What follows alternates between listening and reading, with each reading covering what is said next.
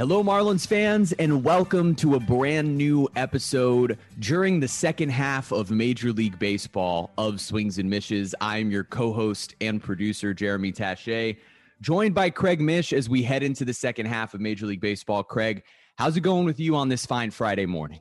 Oh, I'm doing well. Looking forward to watching a couple of games tonight. Marlins and Phillies, second half of the season gets underway and with a lot of questions definitely going into the second half. So I'm excited to get it going and see where this takes us.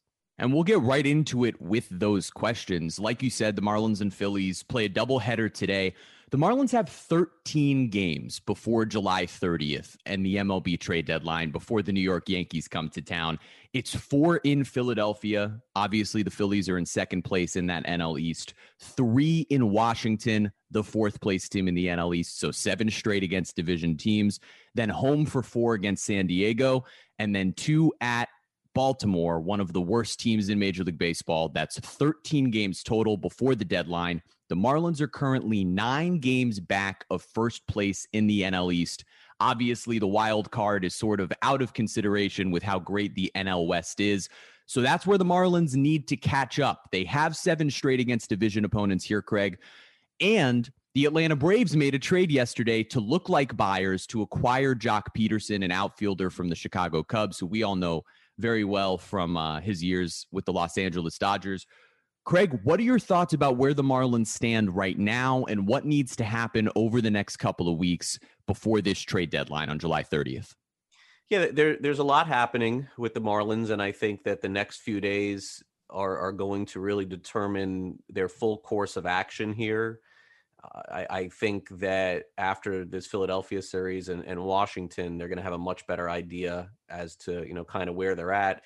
As far as from what I'm hearing, it it does seem like what everything that I've been saying the last couple of months, or you know, really the last month, I would say, is that they really want to see this all the way through until the 30th before making any any final decisions here. And I know that that's frustrating because you want to kind of know where they're at one way or the other. I think I've made it pretty clear. I think I know where they're at. I think they need to move pieces for sure. But look, you, you, you know, baseball is all about deadlines and it's all about making decisions at the very last minute. And I think that Miami still kind of holds out hope that they'll go you know 13 and 0 in the next 13 games you know sure. i mean i guess i guess anything is possible so you have to leave that window open for it but you know, again, I, will I'll say this. It feels like I've said this now for weeks. Is that the, the Braves? I, I don't know where the Braves are at, but the Phillies and and the Mets are going to add players. Like mm-hmm. Miami, the Marlins are going to, regardless of how they feel about their season, they are going to be fighting for the same assets uh, at the trade deadline, and those other teams are going to fight. And so, without some sort of epic 13 and 0 run or 12 and 1 run, and even with that, honestly, I, I, think that Miami is probably at this point best served to start focusing in on 2022, mm. which means looking at the assets that they have and determining what they're worth. And they do have some really viable assets for some other teams. The team, this this club is flawed in 2021. I'm sorry to say, they dug themselves a really big hole but that's not to say there haven't been really good performances that they could build on for next right. year. So hopefully that is the case. But to me, it, it still goes all back to that Pirates series where they that road trip where they lost three out of four. They dug themselves yep. just a big hole.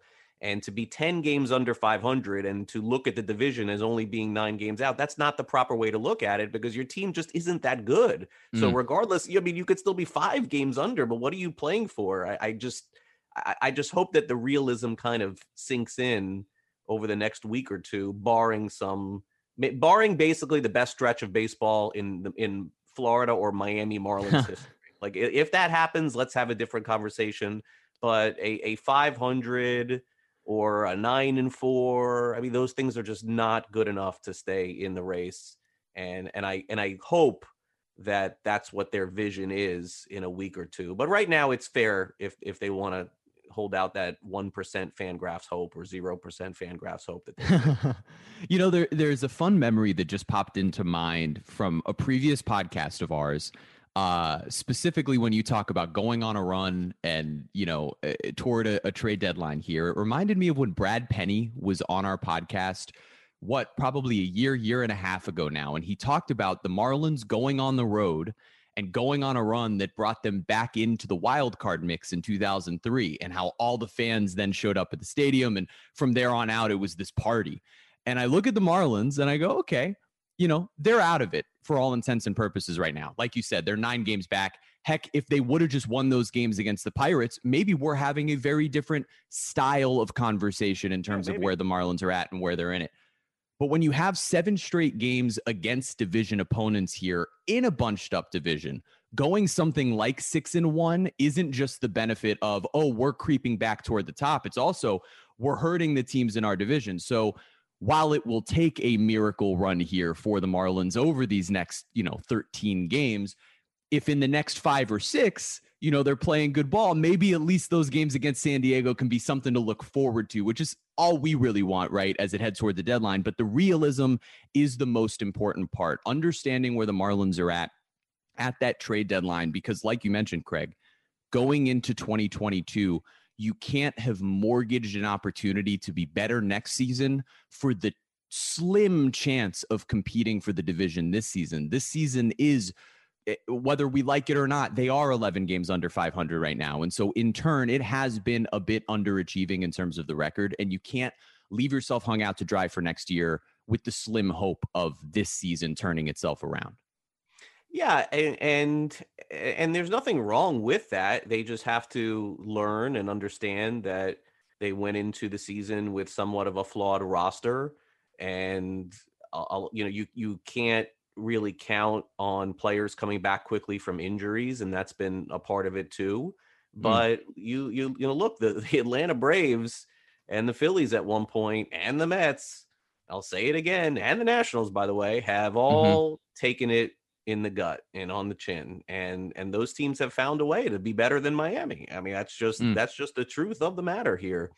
But yeah, there's there's definitely a lot of building blocks for for 2022 and certainly and I and I think that I would like to see some young players like they did with Jesus Sanchez and move Dickerson. Like I would like to see that happen also at first base too, and we can get into that as well. I'd li- I'd like to mm-hmm. see some of that, and I, I I think that the the organization is optimistic, maybe more optimistic than some others and I wouldn't say it's to a fault because we have not been seen victim. We have not been a victim to that yet as fans and, and as media. We haven't I haven't called them out and said wrong choice.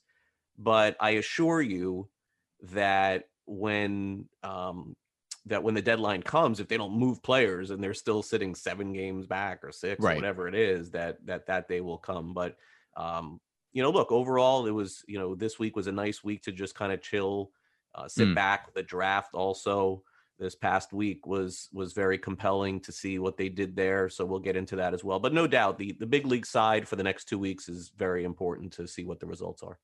Well, and as as those next couple of weeks go on, obviously what we've prefaced all of this with is the MLB trade deadline. So as that trade deadline approaches, the guy that we've been focusing that conversation around has been Starling Marte, who you, Craig, have been on top of the Marte extension beat from the very beginning. You're the one who brought up the conversation. So, where do things stand at the moment with Starling Marte and the Miami Marlins again as we approach the trade deadline? Okay, so yeah, so I mean, th- this I, look, I, I know that people are going to poke fun, and I understand that, but this is part of doing what we're doing. This is the biggest story I think between right. now and the 30th to kind of see what happens with Marte. So look, so they they offered him a contract extension back. I, I think it was maybe a couple of weeks ago, which was right after he expressed his desire to stay. Mm-hmm. Now, a podcast ago, I had said that I was hoping that it wasn't due to me asking him and him saying that he wanted to stay that that was the reason why they offered him a contract extension you know and and I, I don't know it may have been because of that i got it mm. i got mm. it now now that i'm sort of gathering enough information here and there and i know that no one in the marlins organization is going to is going to admit that but i'm i'm sort of starting to think that based on a lot of the information that i've gotten which to me that's not right you know that that that that should have been done before eh, Marte, you know, goes to when I go to Marte. I mean, I'm happy that that happened, and it shows that they're interested in signing him. But um, that a large percentage on my percentage meter is leaning toward, toward that being the case. So the, the offer that they made is is not uh, going to be acceptable at this point. They they chose to use the the time off the last few days to talk a little bit more about it and i believe they've gone back and forth i'm not sure exactly where it stands but marte is, is going to want four four years marte is is probably going to get four years in the offseason and miami does not appear willing to give marte a four year contract Mm. I, I'm not even certain that Miami is willing to give Marte a three year contract without uh, like a two year with an option. I, I can't say that I'm certain on that as well at this point. So they have a couple of weeks to get it done. At this point, I can't say that anyone is optimistic that this deal is going to get done. Marte has reiterated he would like to stay, but the feeling that I'm getting is is that the the Marte side, uh, the preference all along, even before the season and and will be after, is that to do, do negotiations in the off season, and that right. would have applied this past off season, and it will apply to the next off season, which is coming in October, November, December, etc. So that being said, the Marlins are going to have to make a decision coming up here on the 30th whether or not they choose to trade Marte or they just roll with him, hoping that they can get an extension done before the end of the year, or maybe even keep Marte and and and offer him the qualifying offer and and get that draft pick if if he turns it down, which he will. So that is obviously not a smart move if they choose to go that direction. I believe that they should be trading him uh, on the 30th. Yep. It, it just it seems as though this is something that should have started a while ago. I, I, don't I don't think I think there's just not enough time to get it done. And it's not a comfortable situation to have a player under a, a contract negotiation in season. So I think that you know, the last few days, I think that that was kind of going on where they're, you know, trying to figure it out, but they're, Jeremy, they're not, they're not getting anywhere close Mm. And I and I don't think my the Marlins are going to step up and and pay what what Marte honestly is worth. I, I don't right. think they are they're going to do that. It's sad to say. So I would look for for him to be traded on the 30th. I'll continue to follow this along.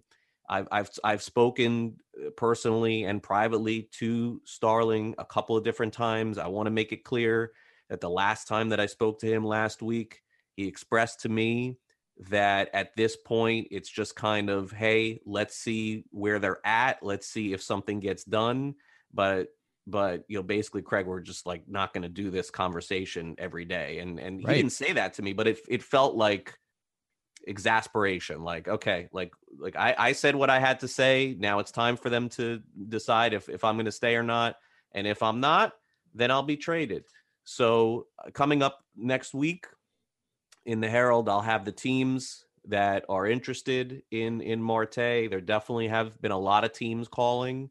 There's a couple in particular that I think that have a better chance than some others. So when we get there next week, we will do that. But I'm gonna I'm gonna I want to still sort of explore yeah. what that pot where where those possibilities ex- exist at this point for Starling Marte. So I wish I had better news on that front. Unfortunately, I do not. And I, I, think that Marte at this point is prepared to be traded on the 30th, barring again some you know Marlins offer that I am not seeing at this point on the table. So that's mm. that's the three minute story on Starling Marte. Oh man, and, and the frustration. Eh, so let me move past the side of for Marlins fans who are frustrated that that contract offer won't be there, the four year deal or whatever is necessary. I don't think so. I, I don't think so, but but again, they they for had, the time being, yeah, and and again they they had not offered him any extension, and then he says that he wants to stay, and then all of a sudden, oh, there here's an extension, right?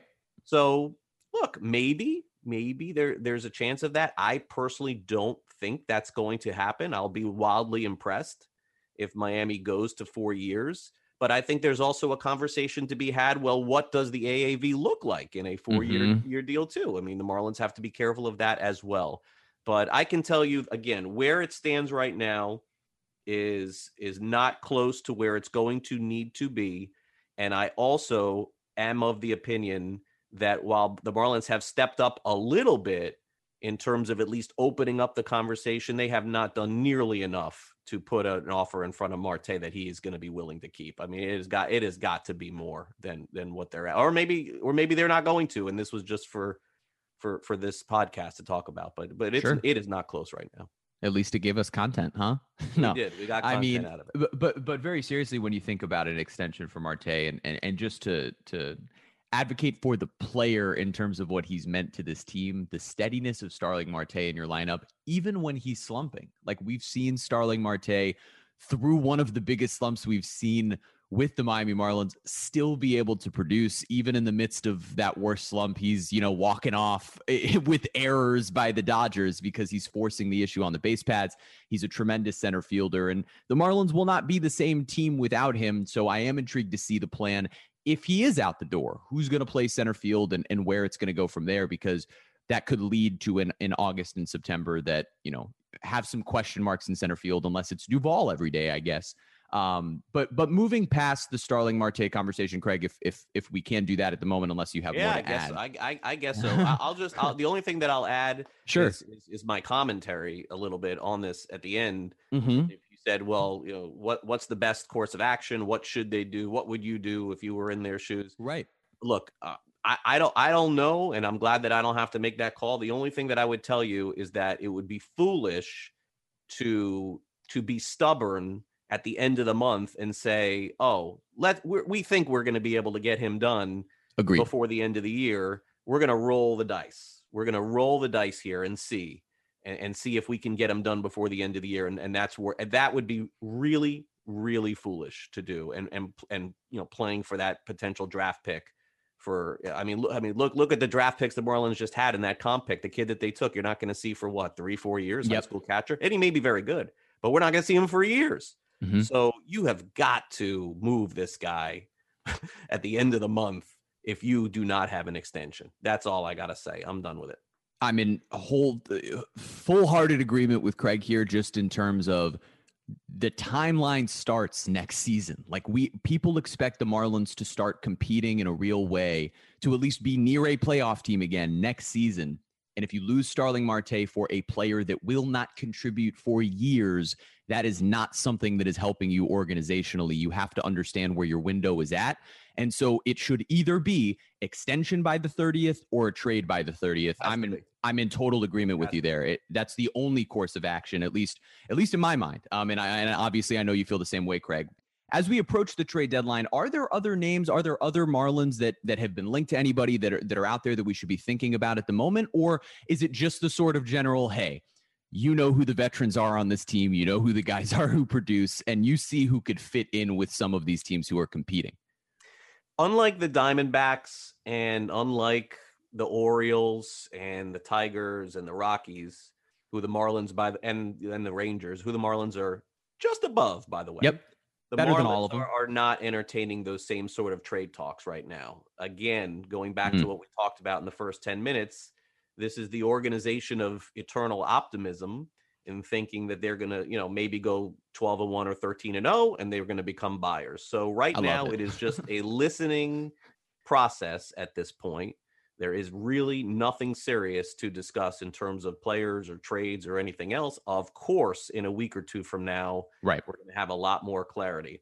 But the one issue that I see that they need to resolve is when they traded Sergio Romo a couple of years ago to the Minnesota Twins and they acquired Lewin Diaz.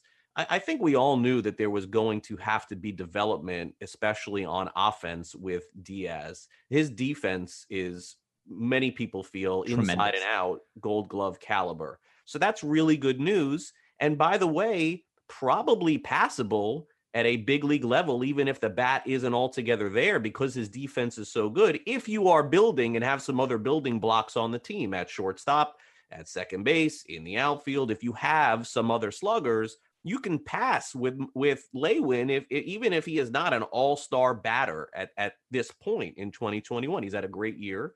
Uh, well, not a great year. I don't want to say that because some of the external numbers are not great, but it, it looks like his power has come along. I'll say that at AAA. But when they were when this trade happened two years ago, I was I was told, wow, this is this is a you know game changing trade, and you're going to see that we pulled it off. Have you looked at him in spring training? Have you seen these at bats? Have you seen these plate appearances? This is a potential first baseman of the future. If I'm not mistaken, uh, Don Mattingly uh, threw a Carlos Delgado. Comparison mm-hmm. on Lewin Diaz, who nobody agreed with at the time. But again, like you, you're you're hearing a potential big league starting player, maybe even an all star. And I'm not poking fun at Donnie, but it's just he's not going to be Carlos Delgado, who is you know, 400 home run first baseman, all star uh, type player. But he could be very good. So what are we doing here? What are we doing here? If if that is the case, we are waiting way too long to see Lewin Diaz play every single day. And the reason why is because they have two players right now that are on the big league roster that are at first base that virtually cannot play anywhere else in both Jesus Aguilar and Garrett Cooper. Uh, Cooper does physically play right field, but but does not play it well and should not be in right field. And anytime he is out there, you're also risking an injury yep. with a six foot five type player. And, and you see it with Stanton and you see it with Judge and you see with and all these big dudes in the outfield, they get hurt. They get hurt. Mm-hmm. Jose Canseco for many years, maybe a bad comp, but gets hurt. the big guys yeah. get hurt in the outfield. And so because of that, and and because there was no designated hitter, I'm giving the Marlins that mulligan in April and yes. May and June. Like I, I'm I was I'm willing to say right now that they they were uh, I'm okay with how this transpired because again they kind of got blindsided a little bit like everybody else. They were holding out hope for the DH, but as of July 16th, eh, with 11 games under, there's almost no excuse anymore. Like, you have got to give Lewin Diaz two to three solid months in the big leagues to know if you can go into 2022 with him as the starting first baseman, or at the very least, a platoon first baseman. Yep. And he has a he has still a little bit more development. I think that is the case. But why have they developed guys previously at the big league level and they have chosen not to with him? It doesn't really add up. They chose to bring in Jesus Sanchez now. They did it with Harrison. They did it with Brinson. They did it with Isan Diaz. It is time now for Lewin Diaz to play. And the only reason why he's not is because he has two guys blocking him. So what does that all mean? They've got to move one of the two first basemen out by the 30th of July. They have, if not both, they have got to trade either Aguilar or Cooper and and Lewin Diaz against right-handed pitching in August and September has got to play, has got to get 100 or 200 plate appearances, so we know going into next year what he is. And you may not know in Jeremy in September. September right. is not a great month to call up guys. The Marlins are going to be playing maybe a lot of meaningless baseball. It's very mm-hmm. possible. And then what? You go into next year thinking September was good. Can't have that. So Cooper or Aguilar to me is is definitely a possibility. And then you could just take every single player in the bullpen right now and be under the assumption that teams are going to be calling about them. I don't have any other specific information regarding teams, players, or anything else. But the one the one position that needs to be rectified is that first base position. So for me, in my opinion, with no information at this point, uh, Aguilar or Cooper, they have to sit down in the room, you know, chop it up, put them hmm. on the whiteboard, look at the video, go over the last few years and say, who are we trading on the 30th? Because we got to call Lewin Diaz up and we got to play him. We got to know mm-hmm. if he's mm-hmm. something for next year. The end. Yeah, learning about Lewin Diaz is important in the second half. I mean, w- with what we've learned about Jazz Chisholm Jr. and what we've learned about Jesus Sanchez so far in the real competition, because it's it's important, like you mentioned, how many of the other names that you just mentioned, and Isan Diaz and Lewis Brinson and Monte Harrison and, and some of these other guys who came up and were sort of forced to develop against big league players, did we see play pretty well in September, but nowhere else? Because September is a different ball game in Major League Baseball. And so you're right. I want to make sure you see Lewin Diaz maybe here at the end of July, throughout August, while there's still important baseball being played and teams aren't coasting because – you need to learn about these building blocks of the future to figure out okay what positions do we have stability at moving forward in this build? I think you can feel confident about either second base or shortstop regardless of whatever you think jazz is.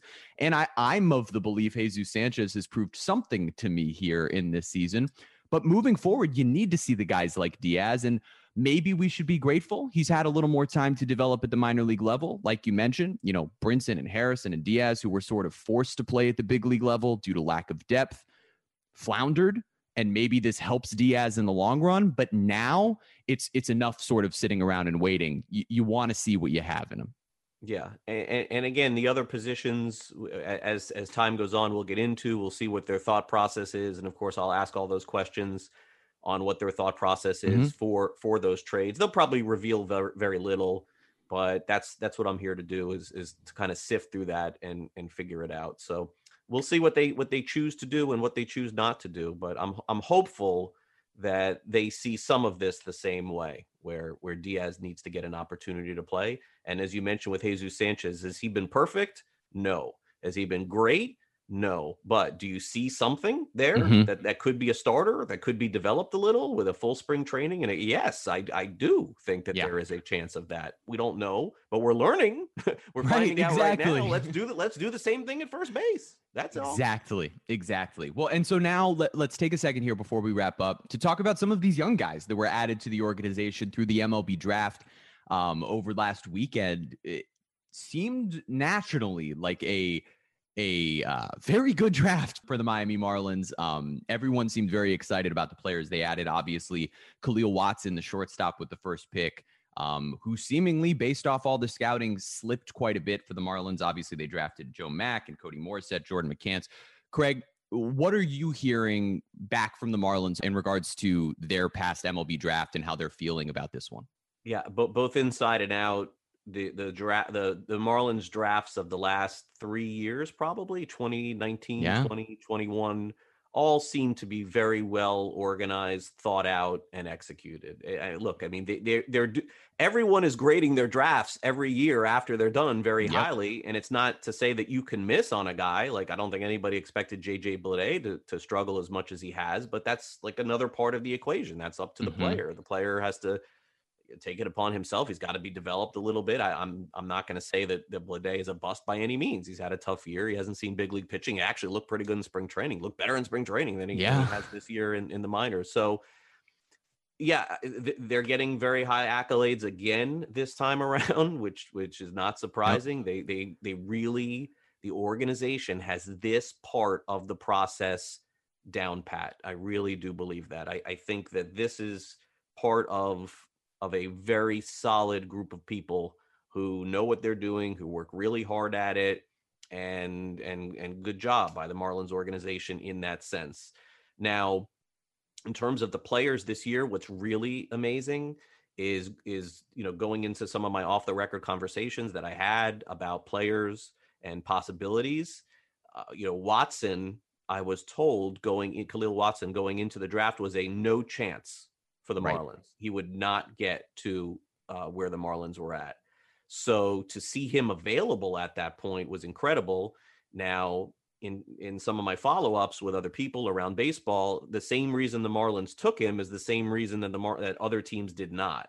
Where there were conversations had previous to where the Marlins took him that other teams thought that after that conversation in that 4-minute clock that they thought that they could not sign him. So hmm. what changed with Miami as opposed to some of the other teams? That's not a conversation that I'm privy to. So I don't know. We're going to find out in the next couple of weeks because this deadline is, I believe, in August. It's coming up mm-hmm. very soon. I don't, I don't think that they have months to get a guy signed. I think it's like weeks to get a guy signed now. So they have definitely some work to do. Kim Ng met with the media very briefly after the draft and said that it was not going to be a standard signing and that they were hopeful that they could get a deal done. Was I mm-hmm. surprised to hear that? Sure. I thought that this would have been a absolutely we're going to get it done and right. and I did not get that vibe, but I still have to believe that if you're going to take that player in that spot after other teams have passed on him for the same reasons, then you have to feel that you're smarter than everybody else. So mm-hmm. I am going to be on the positive side of this for now and assume that before the third the the deadline is up to sign the player that Watson will be part of the Marlins. This is the amazing part. They went in knowing that the Joe Mack was the catcher that they wanted. That's so, incredible. Yeah, so so that's who they ended up with. I was not surprised with that pick. Uh, the the infielder from Boston College, Morissette, was exactly who they wanted. and Mm. that's who they took too. So I, I mean, I, I gotta say, I was really I, when I saw some of the players come off the board, I was like, wow, like this plan is like they nailed it. yeah, like this plan is getting executed. And then some of the later round picks were really interesting as well. Mhm. There there was a player very late to go in the draft that was was playing like not even in this country. They don't have a lot of information on him, and he was scouted elsewhere. Uh, it was I- forget what the what the name. It was a really interesting story. One of their uh, later round picks where they where they took him. Um, Noah Sorry, I'm- Williams. Noah Well, Williams. yeah, from from Everett Community College. Sorry, I Yeah, was he uh played in, in Slovakia for the Swiss national team, and and and they really just didn't have a lot of background. And it's a Love it's like a slim chance that something like this can work out. But I, I think they're really excited with some of these late Mm. picks and some of the early picks. And look, there are a lot of people who are more educated on this than me, but I can tell you that what's so impressive is that is and, and again when I'm told like okay like you know off the record like here are some of the names or here are some of the players that are potentially being looked at uh, from the organization and when some of the agents that are representing these players when i speak to them yeah we've heard from the Marlins, and then they take those guys i'm like wow like they ended up getting who they sort of wanted here. So again uh, we'll, we'll have to see but, but it's all about watson let's be honest in the first round they got to sign him that's what's going to make the draft boomer bust and assuming they do then we can start evaluating the talent there. But eh, but a, a plan that was well thought of well executed again for them. Two players from 2020 in the futures game on sunday like Right. i mean i don't know what else there is to say. They they have this part of the organization down. They got to get the rest Yeah, I mean it's uh it's cool to see the Marlins adding so many highly touted players to that farm system where I think it was Fish Stripes last week who who released an article basically saying there could be seven different guys or, you know, five or six different guys within the organization who could easily be touted as number one prospect within the organization because there's just so much raw talent there now with Watson and Cabrera and Meyer and Eder and, and Bleday and all these guys within the organization. But obviously, until you start seeing them at the major league level, you know, the questions can still remain. But I, I particularly just with strategy with the draft, something I, I really liked was that you saw all these high school kids with sort of the high ceilings drafted early by them, and then a run of like college blue blood programs that you know, you know, just a number of guys who played at South Carolina and Alabama and you know UCLA and all these these schools that you know traditionally have been baseball powerhouses and so it just makes you feel comfortable even if it's not you know th- there's so little that that you and i can know we're not Of dj course. Sitting there scouting in the same way so just to see the comfort of of some of these bigger programs always always yeah is uh, and, a and- nice and again addition. with me like there there are so many smarter people out there than i am with evaluating the draft. People are asking me like how do you think they did? How do you think they did? Well what i do is i look at what everybody else said you know Yeah. like I, I don't know the answer. I'm just basically going off everybody this is not something that's tangible for me. I didn't see these kids play but i could tell you two things that make me think they do a good job which has happened now three straight years. Number one they go in there with a plan there are some players that i hear in terms of names we're going to get this guy number one and they do Yep. so that tells me that the plan was executed. That's number one. Number two, I read the reports from everybody else after the draft is over, and they all have the Marlins getting a B, B plus, A, A minus. Uh, you know, and then what do I do? I say, well, they must have done well. If if the industry thinks they did well, they must have. So if if the group think is all the same, who am I to say that they did poorly? But again, this draft in particular is all predicated on signing this kid. Like that's Mhm. make no mistake about it. That's that's that is the draft because when you when you stake everything on making sure that gets done, it's going to have to. So that's another another story that we'll have to Yep. follow here over the next couple of weeks. Fun. We got we got a lot to cover the next couple of weeks. Yeah everybody uh make sure that you're tuning into our episodes over the next couple weeks because this will be a lot of information for you. And by next week we will have a new uh presenting sponsor for you guys to check out. So you know Good. keep an eye on that one. That'll be fun. Um but craig as we head into this doubleheader this afternoon with the phillies and a four game series seven game road trip all this coming out into the second half any last thoughts as we sort of begin this 13 game sprint by the Marlins to try to make something happen before July 30th. a lot of fans listen to this. If you're a fan of the Marlins, totally cool. I thank you guys for listening to this podcast. Hopefully, for your sake, they go 13 and 0 or 12 and 1 or 11 and 2 or hmm. whatever is the case. But keep in mind, be realistic. try to be impartial, try to understand where things are moving forward. Your eyes have not deceived you from watching since April. Mm. team is mediocre, if not worse at best. They're going to need an epic run here to stay in it the next two weeks. It is highly unlikely because they have not had an epic run over the entire season. And hopefully, you uh, can see, as a fan, you can sort of see through this and understand where they need to go uh, come July 30th. And hopefully that builds for 2022 because, as I've said a million times before, when the Marlins are good, it makes this podcast good. More people mm-hmm. listen, more people want to advertise. We have a vested interest in the team's success yep. because it means our success too. But as always, we're going to keep it real. And yep. with that, have a great weekend, Jeremy. Yeah, thanks, Craig. And uh, Swings and Mishes fans, enjoy this weekend of Marlins baseball and the beginning of the series. Next week, with the Washington Nationals. We will be back next week to be discussing the trade deadline, Kahlil Watson and his possible signing, and everything moving forward with the Marlins. Um, for now, continue to support us by following at Swings and Mishes on Twitter and subscribe, rate, and review to this podcast. Thank all of you and have a really wonderful weekend.